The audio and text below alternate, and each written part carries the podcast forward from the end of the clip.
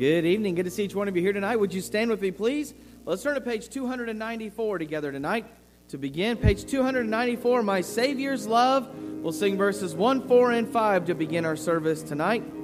Sing it out on that first verse. I stand amazed in the presence of Jesus the Nazarene and wonder how he could love me, a sinner condemned unclean. How marvelous, how wonderful, and my song shall ever be. How marvelous, how wonderful is my Savior's love for me. He took my sins and my sorrows, He made them His very own. He bore the burden to Calvary and suffered and died alone. How marvelous, how wonderful, and my song shall ever be. How marvelous, how wonderful is my Savior's love for me. When with the ransomed in glory, his face I at last shall see. Twill be my joy through the ages to sing of his love for me.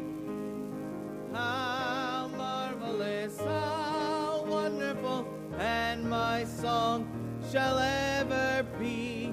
How is my Savior's love for me. Amen. Well, it is good to see each one of you here tonight. Our, our oasis in the desert, amen. And uh, by the time we leave tonight, it's going to feel like the winter desert maybe out there. It's blowing in right now, but uh, glad that we can be in a warm building tonight, amen. As we begin, and I'm going to ask Brother Waters if you would open us in prayer tonight, please.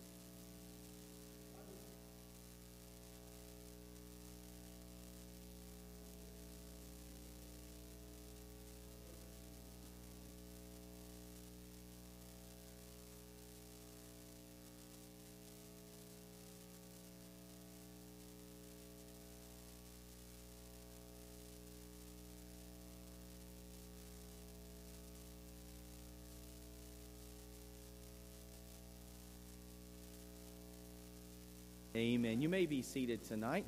Just a few uh, announcements for you before we get into our prayer list. Don't forget, men, on Friday morning, all right? I think I, I counted today. As of right now, there's 27 signed up uh, on the list out there uh, to go over and eat at the uh, Golden Corral, 8 o'clock in the morning.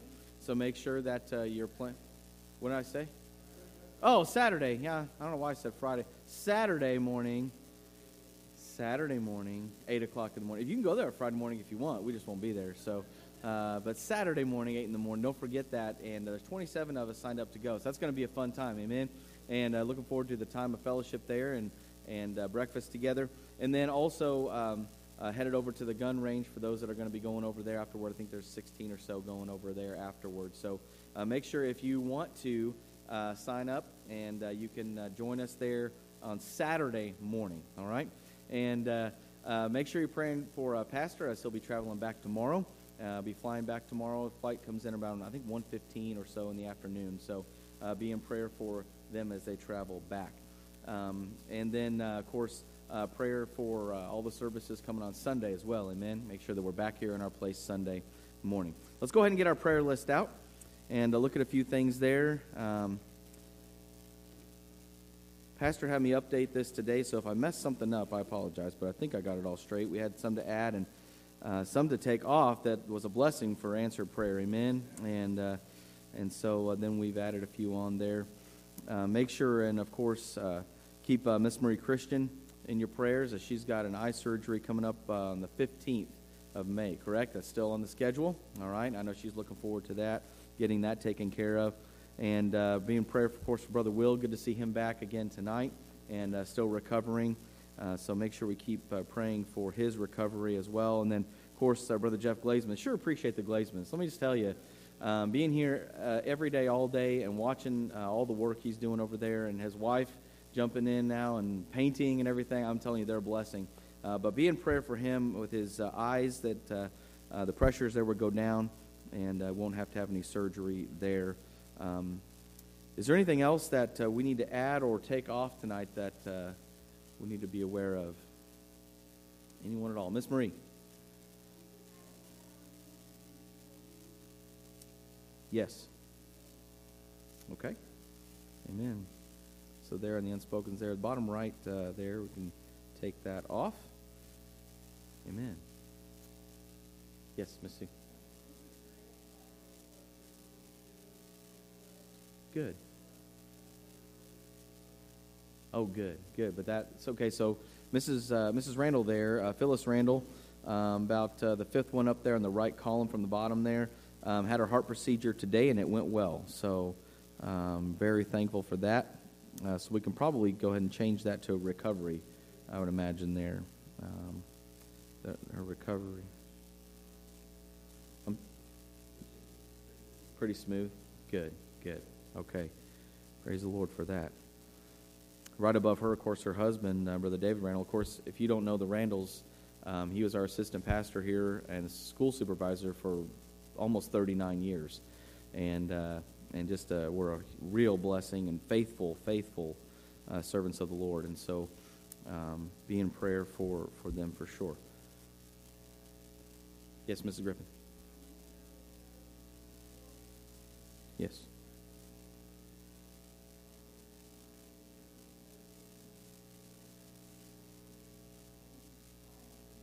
Amen. Amen. So Joel Wolf on our prayer list uh, is uh, home, had his procedure, and is doing well. So we can probably go ahead and um, pray for recovery on that as well. Yeah. Yeah. Absolutely. Okay. Yes.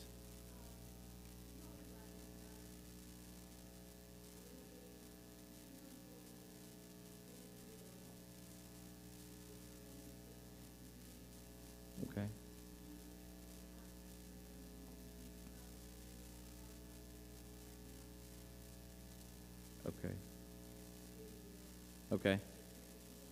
The last name. Okay. So, um, so that's Tony. Is it was it Trossel? Is that how you say his last name? Trossel. Okay. So, um, we'll put that on there.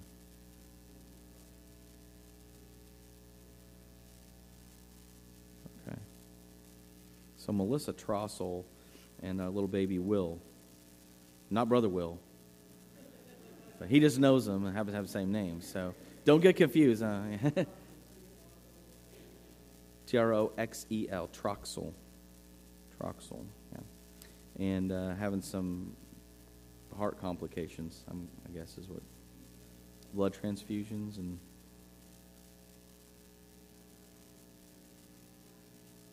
And how old is the baby? Two months old. Mm.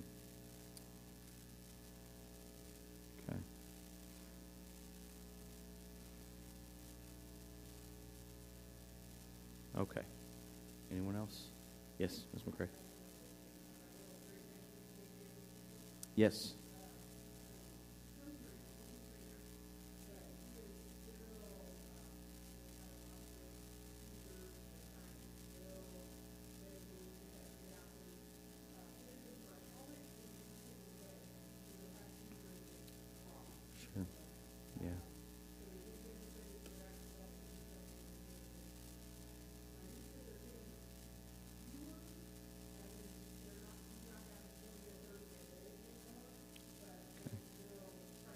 Yeah. Okay. Okay. So continued prayers for KJ Cooper. Um, he's about the, the second one down on the right hand column there under health. Um, he's now three years old, so we'll get that updated. Um, but still having the seizures, but not as many, but still pretty serious. So keep him in your prayers for sure. Brother Waters.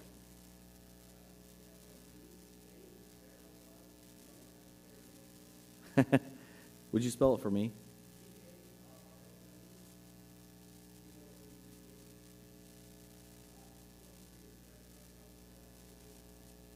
Oh, wow.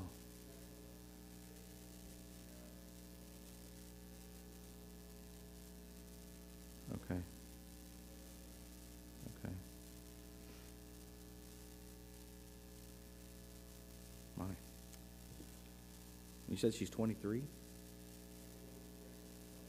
21. Yeah, that's, yeah, very. Okay. Anyone else tonight? Missing anyone?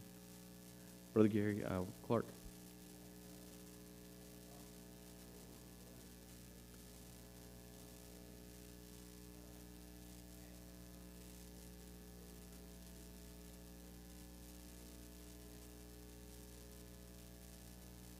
Oh.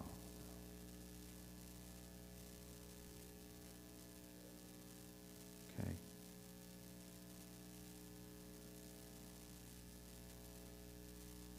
Okay. I'll put him on the prayer list for sure. Sorry to hear that. Anyone else tonight? Okay, we'll go and have the men come if they would, please, and. Uh,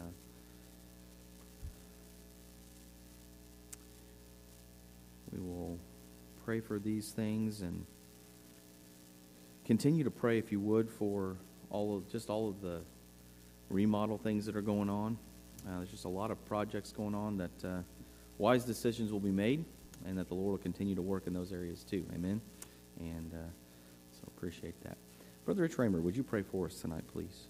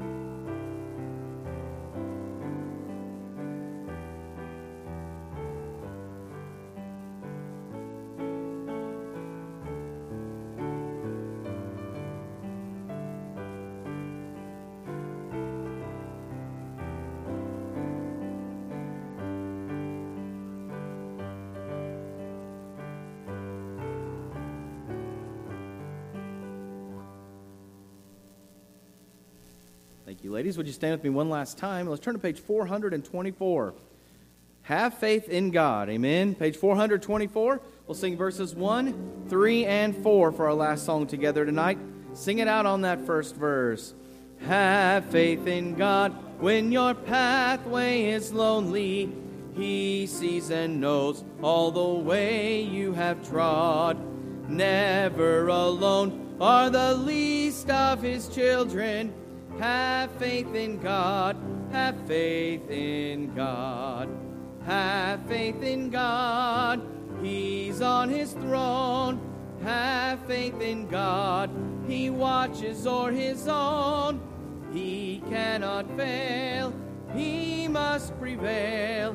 Have faith in God, have faith in God. Have faith in God in your pain and your sorrow. His heart is touched with your grief and despair. Cast all your cares and your burdens upon him and leave them there. Oh, leave them there. Have faith in God. He's on his throne. Have faith in God. He watches o'er his own. He cannot fail, he must prevail. Have faith in God, have faith in God. Have faith in God, though all else fail about you. Have faith in God, He provides for His own. He cannot fail, Though all kingdoms shall perish, he rules and reigns upon his throne. Have faith in God, he's on his throne. Have faith in God, he watches o'er his own. He cannot fail, he must prevail. Have faith in God, have faith in God. Amen. Great singing tonight. I'm going to ask if you'd remain standing. Go ahead and get your Bibles ready. Ready for the message tonight, please. All right, we're going to be in 1 Peter chapter 4. I feel like we've covered about half the book just in the past few months here, and about a year and a half or so uh, previous to that. So 1 Peter chapter 4. We're finishing up the second major section of the book of 1 Peter uh, this evening. And so this is kind of a transition passage in between that second major section and the third ma- or the last major section. And so we're going to be dealing with that some this evening. 1 Peter chapter 4 verse 7. He says, "But the end of all things is at hand. Be ye therefore sober and watch unto prayer." And above all things, have fervent charity among yourselves, for charity shall cover the multitude of sins. Use hospitality one to another without grudging. As every man hath received the gift, even so minister the same one to another, as good stewards of the manifold grace of God. If any man speak, let him speak as the oracles of God. If any man minister, let him do it as of the ability which God giveth that God in all things may be glorified through Jesus Christ, to whom be praise and dominion forever and ever. Amen. Let's pray. Lord, thank you so much for uh, your word. Thank you for the time you've given us here this evening. I pray you'd bless uh, the message, that uh, your spirit would have liberty, and above all, you'd be glorified. I ask all this in Jesus' name. Amen. You may be seated. Thank you for standing.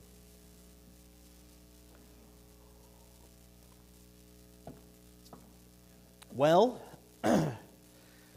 the sections of the book of Peter, kind of the major thoughts, those major sections are fairly divided equally among three major sections of Peter. If you'll remember, the first section dealt with the greatness of our salvation. Uh, and, and the greatness of our salvation it's, and its direct correlation to the work and word of God. You remember chapter 1? I'd love to go back to chapter 1. There's some great truths there. But we won't go back just for time's sake, but in verses 10 through 12 of chapter 1, where he talks about the Old Testament, Old Testament prophets, how they didn't even fully understand what they were writing and prophesying about wasn't just to or for them, but in a greater sense was for us. He even goes so far as to say that the angels who remember view this life from God's perspective still don't even fully understand our redemption. That's how great salvation is. This second section has dealt primarily with God's requirements on us as witnesses, regardless of our suffering or our life's circumstances. We can and must submit to earthly authority so long as that authority is within the bounds placed upon it by God. And even when that authority is causing great suffering and persecution, we can and must act as witnesses of the grace and goodness of God. We are no longer bound by sin, though we are certainly still bound by this flesh. Therefore, we can, through Christ's strength, choose not to serve sin in our dealings with the lost. As we finish out this section, Peter turns his attention to our relationships with one another in the body of Christ, and ultimately how those relationships should look in light of Christ's dominion and authority. Of course, we talked a lot about that in uh, towards the end of chapter three, how that Christ has been given; He conquered death, hell, and the grave, and He has all dominion and authority and power. And so, in light of that, we should act towards one another how Christ would want us to act. I think we'll see here these five verses constitute basic, easy to understand commands for every believer. But doesn't it seem like sometimes the most basic of commands are the hardest to follow? But we'll also see in verses 10 and 11 that we can follow them because ultimately it is God who gives us the ability to.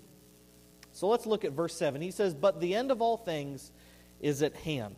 Now remember that this letter is eschatological in nature. If you remember, that's a, a big long word, the theological term that has to do with the end times. The, that uh, parts of the New Testament, when we look at 1st and 2nd Thessalonians and, and uh, 1st and 2nd Peter, and of course Revelation and other passages throughout uh, uh, the New Testament and even in the Old Testament, thinking of, of Daniel in particular and other places where the end times are viewed or, or prophesied on or, or whatever talked about in those particular passages.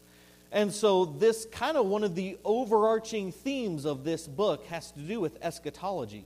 And not so much primarily dealing with end time events, but it very much has to do with how we, as followers of Christ, should live our day to day lives with that final day in mind. You might say, but he wrote this close to 2,000 years ago, and the world still spins like it did when he was alive.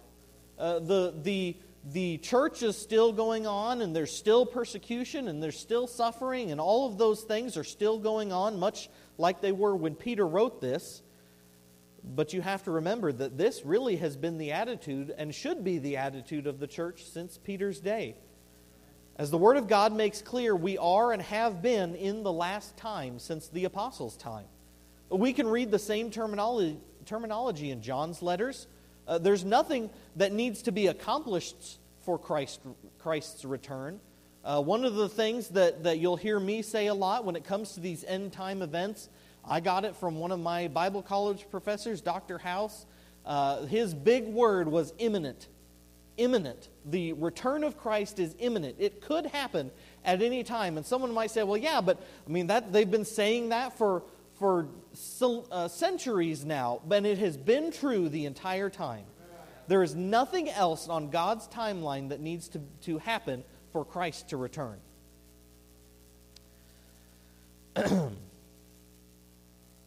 but the knowledge that we, we are in the last days should affect how we live our lives each and every day. With that in mind, he says, Be ye therefore sober and watch unto prayer as a follower of Christ, we really should learn to approach any situation maturely and reasonably. Uh, we shouldn't be pushed back and forth with every emotion that comes along or with every little argument that we hear. Uh, in fact, if you remember back in chapter 1, uh, he also talked about to, to be sober, how that holiness starts inside uh, and it works its way out. It has to do with our mindset primarily. And so he's kind of talking about the same thing here again that we need to live our lives soberly, which would have to do with not being pushed around and not being uh, uh, uh, back and forth, and or even what, what a lot of times you'll hear today is, well, I just had a gut feeling. Well, sometimes maybe that gut feeling is the Holy Spirit trying to tell us something, trying to show us something. But more often than not, I'd say our gut feelings are probably just lying to us like our feelings often do. So you need to live maturely, uh, you need to live holy, you need to live righteously. To be, and to do all that, you must be sober. And he says this, and watch unto prayer ultimately, we need to live that way so that we can pray intelligently. The most lacking part, I think we could say, of just about any Christian's life is prayer. Uh, what's your first response when something bad happens? What's your first response when you come into a situation you don't know how to deal with? We probably ought to be honest, honest with ourselves. Our first response usually isn't prayer. The most basic of commands is one we fail at every day. But he doesn't stop there. He says in verse 8, and above all things, have fervent charity among yourselves. That's that agape love that Paul, uh, that Paul talks about, even. Our pastor has mentioned that before in, in going through Ephesians and also in Ro- uh, Romans. How that this love is the love that God has towards us. It's unfailing, it's sacrificial. And in fact, he adds that term fervent. He says there in uh, verse 8, and above all things, have fervent charity among yourselves. To love earnestly, love that abounds. And that love should abound so much that the issues that could cause irritation and strife tend to be covered over. Look at this in verse 8 For charity shall cover the multitude of sins. We might think about, of course, Proverbs also says much the same thing. Now, I'm going to clear off a little spot here. This does not mean that church should be a haven for those who live in sin and won't get it right. Uh, you'll never find in the Word of God that we need to kind of gloss over, cover over sins and issues and things like that, and just kind of act like as if they're not there. And yet, there are churches who do that. Uh, it's a serious problem in churches where abuse and other wrongs are covered up and glossed over. Uh, I'm sure most of in this room, if you've been in church for a long time, you've probably either been around situations like that or heard of situations where uh, even serious sexual sins or things like that are just kind of ignored, uh, covered up. They kind of you know hide it under the rug and, and just privately deal with it and, and not even really deal with it. Just kind of move on as if nothing ever happened. And so many times the justification is, well, we don't want to be a bad testimony to the world around us. Or, well, we just need to forgive and show love. And there are hundreds, nay, thousands of people in our world today and who have lived, uh, come through churches over the centuries who've dealt with those kind of situations, who've been seriously, seriously hurt. And a church that turns a blind eye that says, well, we just need to forgive and forget. And never really dealing with the person who did wrong to begin with. I'm here to tell you that we as a church should be able and we should show love and forgive. But there is nothing loving about covering up wrongs that need to be dealt with. A short sighted attempt not to be a bad testimony is in reality just trying to save face and will eventually lead to, even, to an even worse loss of testimony later on. Uh, when the scripture's talking about a love covering a multitude of sins, it's talking about the love that we have for one another in Christ helps us to recognize that we are all sinners and we are all in need of a little grace sometimes. We can overlook quirks and annoyances for the cause of Christ. Those who have been told by the world that they are unlovable should be able to come to this place and find an abundance of love, fervent, earnest love. And to bring that love from concept to reality, Peter shows us how that should look. In verse 9, he says, Use hospitality one to another without grudging.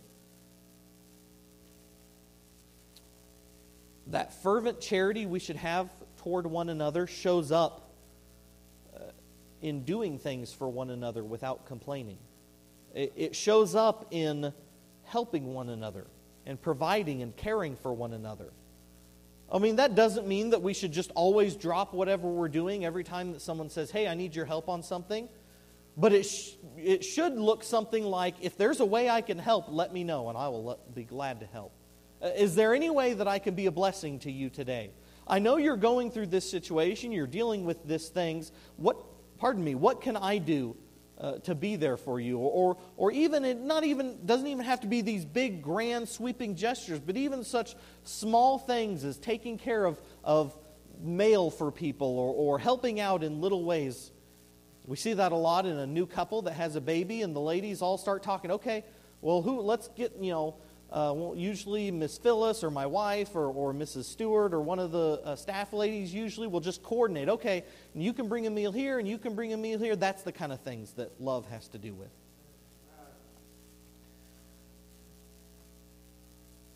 But it doesn't involve grumbling about it later on. It doesn't have to do with, if I have to, I'll do it. That kind of attitude only results in rebellion against God. And really, it serves to push out things like thanksgiving and contented, contentedness and faith. I had other things I wanted to do, but now I have to help with this. When really our attitude should be Lord, thank you for giving me the ability to help this way. I know that this person needs help. They'll receive a blessing from it, and ultimately, God will bless us for it. so I'm glad to help in any way I can. And then in verse 10, we need to use our spiritual gifts for one another and to the glory of God. He says, As every man hath received the gift, even so minister the same one to another, as good stewards of the manifold grace of God. Our fervent love for one another also finds expression in the use of our spiritual gifts. Now, when he says, as, as, every man hath received the gift, he's not talking about salvation. I mean, he's already dealt with that throughout the book. But the gift specifically he's talking about here is the spiritual gifts. It's, it's an, an indefinite term having to do with the spiritual gifts that God empowers us with.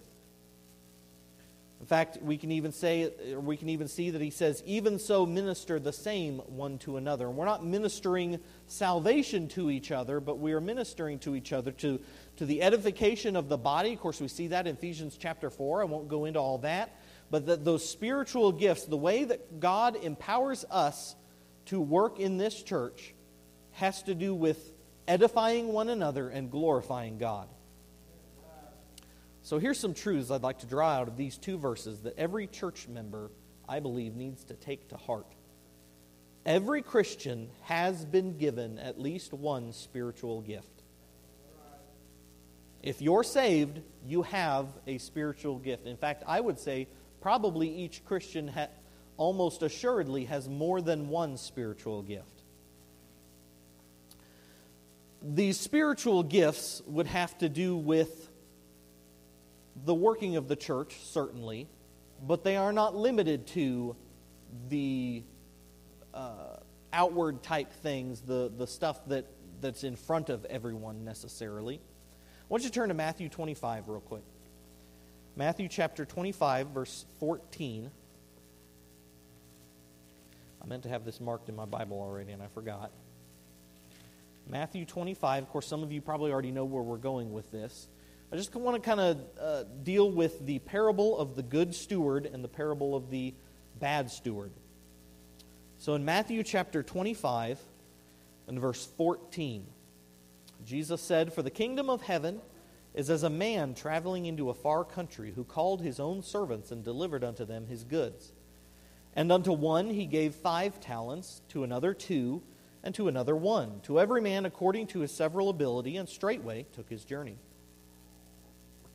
Now, these talents, the word translated talent there, would have to do with a piece of money.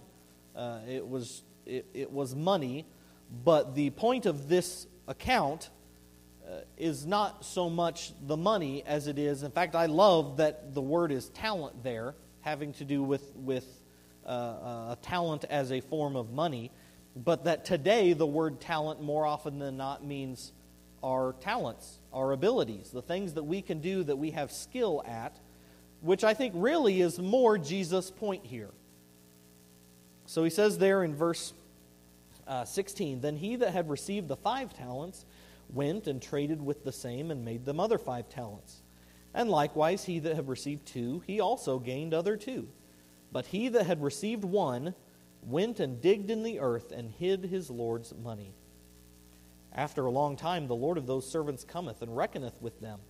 And so he that had received five talents came and brought other five talents, saying, Lord, thou deliveredst unto me five talents.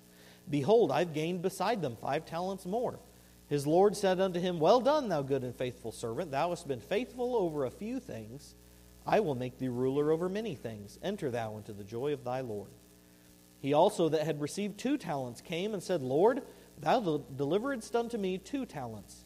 Behold, I have gained two other talents beside them. His Lord said unto him, Well done, good and faithful servant. Thou hast been faithful over a few things, I will make thee ruler over many things. Enter thou into the joy of thy Lord.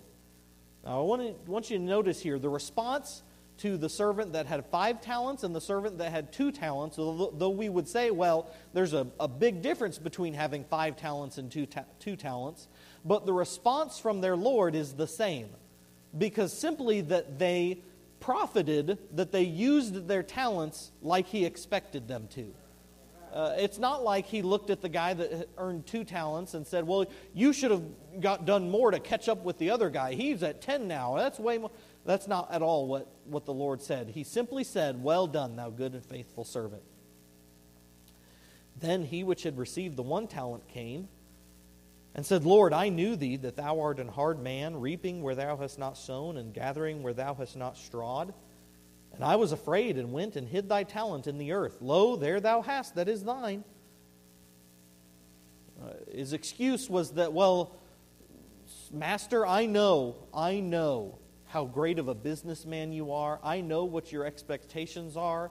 And I'm just not convinced. Ultimately, really, what he's trying to say is, I don't think I could have handled this. I probably would have lost the money. I probably would have bungled it up, and then you'd be out that talent. So I wanted to do the safe thing, and I hid that talent in the earth, and, and I didn't uh, take it to the market, and I didn't do what you expected me to do with it, but at least I didn't lose it. That's, that's really what he's trying to say here.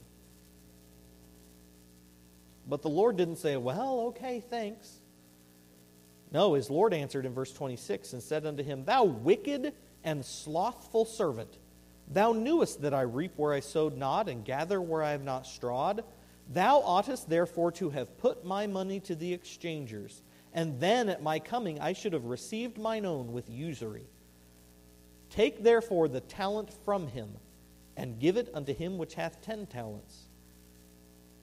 And here is Christ's uh, summary For unto every one that hath shall be given, and he shall have abundance. But from him that hath not shall be taken away even that which he hath. And cast ye the unprofitable servant into outer darkness. There shall be weeping and gnashing of teeth. Every Christian has spiritual gifts that God wants to empower them to use. But too many Christians say, Well, I'm just not confident in my abilities. Well, Lord, I didn't want to bungle it up. I didn't want to be embarrassed, or I didn't want it to go, you know, awkward or any of that kind of stuff. And so, well, I just, I'm not going to use that talent. I'm keeping it safe, Lord. I'm going to keep this talent, you know, kind of hidden here, whatever that talent may be. I'm not going to use it in church. I'm not going to use it to bless and edify the body of Christ. I'm not going to do any of those things. And then we're going to stand before Christ shocked that he's mad we didn't use the talents he gave us. And in fact, I think there are, there are some Christians, I can think of a few instances, where people would say, I lost the talent that I had because I refused to use it for Christ. So if you're saved, you have a spiritual gift or gifts. And it's so often, uh, it's so tempting to think of, of, well, you know, I'm not near as, as gifted as so and so. I mean, they can do just about anything in the church, and they can uh, uh, teach and preach and sing and play piano and play other instruments, and they can just do all this other stuff. So my little talent is really not that important compared to theirs. And yet, Christ says, whether you have five talents or two talents, as long as you're using them for the purpose uh, for which He gave them to you, then the answer at the end will be, Well done, thou good and faithful servant.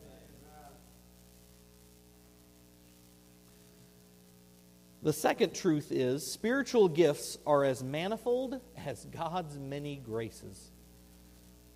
Now, there are generally considered to be five different lists given in the New Testament of spiritual gifts. The lists are all different. No one gift is on every one of those lists, and no list encompasses every gift mentioned on all of the lists. The various gifts spoken in the New Testament uh, that are specifically pointed out as being spiritual gifts. They range from preaching and teaching to leadership, uh, hospitality, of course, at, at their time, healing and tongues. Uh, uh even Paul would even talk about in 1 Corinthians 7 how that marriage and celibacy both can be gifts that God can empower. And I think what we can gather from the testimony of Scripture is that there is no set list of spiritual gifts. Probably many of us have seen uh, even in you know Sunday school classes before or things like that. Somebody would have uh, come up with this list, and here's all the various spiritual gifts that are mentioned in the Bible. And and you know I've seen them before where they'll have this questionnaire to help you determine your spiritual gifts. And and I think those are by and large pretty good. That you know it, we need to work to determine, and we, we need to put some effort into what God, uh, what abilities God has given us. But ultimately, I think our spiritual gifts uh, have primarily to do with what we simply give over to God to let the Spirit empower. Well, I don't really have the spiritual gift of giving, so I don't need to tithe, give to missions. And, and I think to a certain extent we could say that there are people who really have the gift of giving, uh, who, who have, God has blessed them in such a way that they recognize that they have uh, extra income or, or extra money from different sources or whatever, who'd say, I just believe that God would have me to give this. And others would say, you know, I've never, ever gotten some windfall, I've never had any extra money. But God can still empower that giving. God still, I mean, of course, by the testimony of Scripture, we are expected as followers of Christ to give by way of tithe and missions and, and other offerings of the church. And giving to uh, other offerings and giving to missions is on top of tithe. I mean, tithe really is the bare minimum that we should be giving. And honestly, I've never met someone, no matter what their financial condition, that would say, I regret tithing. Uh, not when they're giving with the right attitude, not when they've said, you know, I know that this is a sacrifice, but I know I must give it. And they would say, you know what? I may never be a millionaire. I may never be able to just pay for whatever I want to pay for, but I've found that God is faithful. That He can make that 90% go way farther than I could ever do it.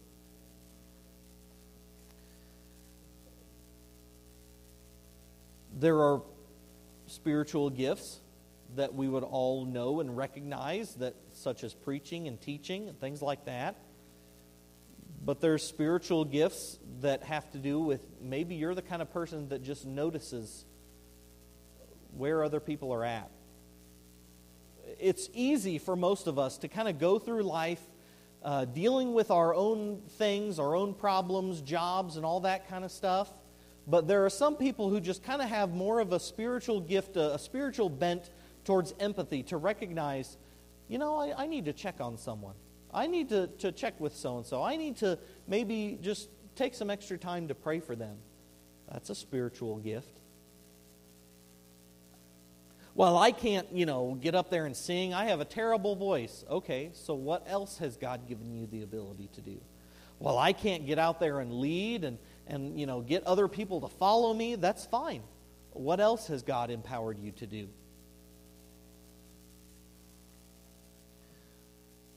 And the last, uh, uh, not question, the last truth I want to bring out from this is that every Christian is expected by God to use his spiritual gifts.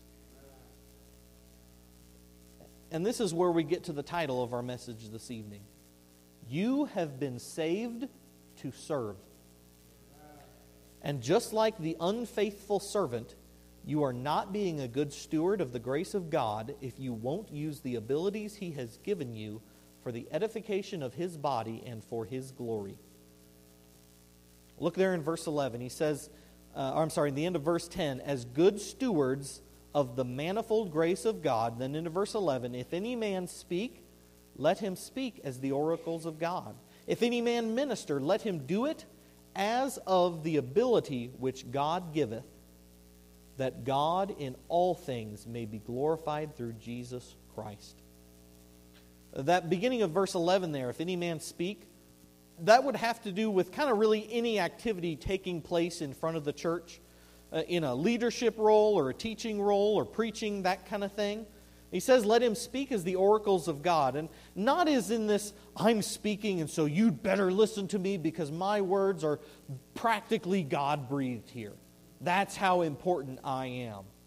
No, that's not what he's saying. What he's saying is that those who are doing the preaching and the teaching and the leading and those kinds of things, need to understand the seriousness of the situation. Uh, you need to take it seriously.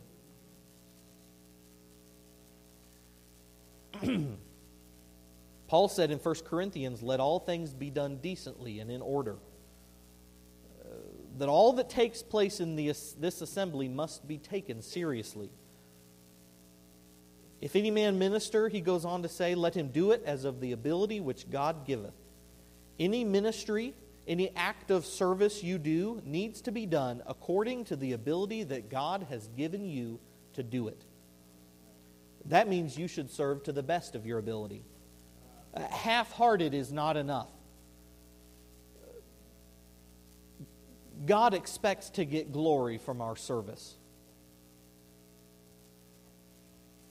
In fact, I think we could say this is directly tied to our worship and praise of our Creator. In other words, if you won't use your God given abilities to glorify Him, that affects your worship. Bowing down before God is meaningless to Him if you're not acting it out in your life. That's only lip service, really. I'm making a big show of I'm here every week and I come to the altar every service and, and all of that kind of stuff, and yet I'm doing, doing nothing to edify this body through the gifts that God has given me.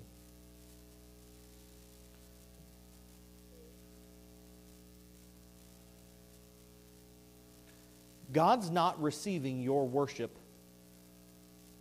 if you're not serving.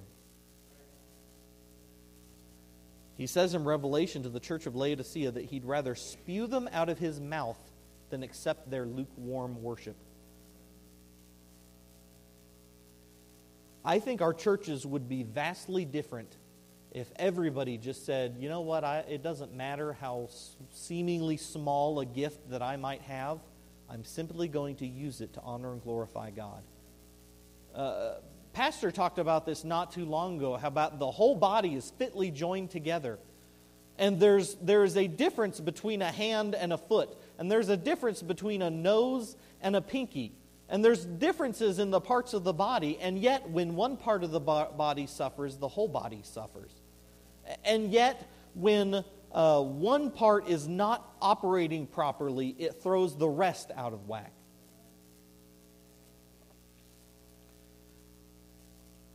And if you won't use those abilities to God's glory and to this body's edification, then don't, don't expect for God to receive your worship, to hear your prayers. Do you want to be submitted to the work of the Holy Spirit in your life? Do you want Him to accept your worship? Do you want to glorify Him with your life? Then you need to determine to use what He has given you for the edification of this body and for his glory. Well, you know, I'll, I'll never be up there doing, you know, stuff in front of people. And, you know, those of us, I would tell you that, that, that I've kind of come to the conclusion over the years that, you know, I, I have more of a, a teaching style uh, when I preach, and I, I think I'm pretty good at teaching, and so I need to use that as God gives me opportunities to teach. And it's not always easy. And in fact, I had to come to the realization, and any, any of anyone who's going to be up here preaching or teaching or that kind of thing just has to come to the realization that you're going to look dumb from time to time. And you're going to say something that's awkward or whatever the case may be. But that's not about me. It's simply God saying, I've given you this gift, this ability, now use it. And I would also tell you that no one has ever said, wow, the way he, the way he teaches and preaches, oh, I just, I could just listen to him all day about me. And that's okay. I am not a, one of these guys who's going to sell preaching CDs and people all over the uh, uh world are going to listen in online and, and just, oh man, he's one of my favorite preachers. That's never going to happen with me. And that's okay. I just simply need to be available to be used for what God has for me at that time. So I think every member of this church needs to look at where can I be involved? Uh, what can I get get in and help out with or whatever, whatever God has given me the ability to do. Now, that doesn't mean that, okay, we all need to go back there after the church and talk to Brother Eric, and, and everybody needs to sign up to help in a Sunday school class, and everybody needs to sign up to come up to the choir on Sunday, and everybody needs to say, hey, I'm going to help out on a bus. No, because God hasn't given everyone every gift. But where can you help out? Uh, uh, where are you getting involved? Well, I'll be here Sunday morning, but don't expect anything else well, then you're not using the gifts that God has given you. Well, I'll be here probably most every service, but don't expect me to come to anything else. Don't expect me to stay for fellowships. Don't expect me to show up for outreach or, or, or all the other things that are going on. Well, then you're not using the gifts God has given you. Well, I'll be here and I'll give, I'll give what I'm supposed to with my tithe and missions, or, and even when there's other special offerings, I'll give to those. But don't even, don't even think about anything else. Do you really think those are the only gifts that God has given you? Church family, we need to just simply say, Holy Spirit, use me and lead me maybe God is telling you tonight, you need to step out of your comfort zone. Uh, maybe the Holy Spirit is saying, you know what? Maybe you should talk to so and so and just check on them. You've, you've noticed that they're going through something. Maybe you should just check on. Maybe you should just let them know you're praying for them. Uh, maybe the Holy Spirit's telling you, you know, you're really not giving like you could or like you should. Uh, maybe the Holy, Holy Spirit's saying, you know, you're really not showing up to church as often as you, you really could. I know there's always an excuse, but God has given us the ability to serve Him through His power, not through our own. You've been saved to serve. So I would challenge each of you this week to start praying about where else God would have you to get involved in this church. Put some boots to your worship and seek God that He would empower you to serve Him with the gifts that He most assuredly has given you. Let's pray. Lord, thank you so much.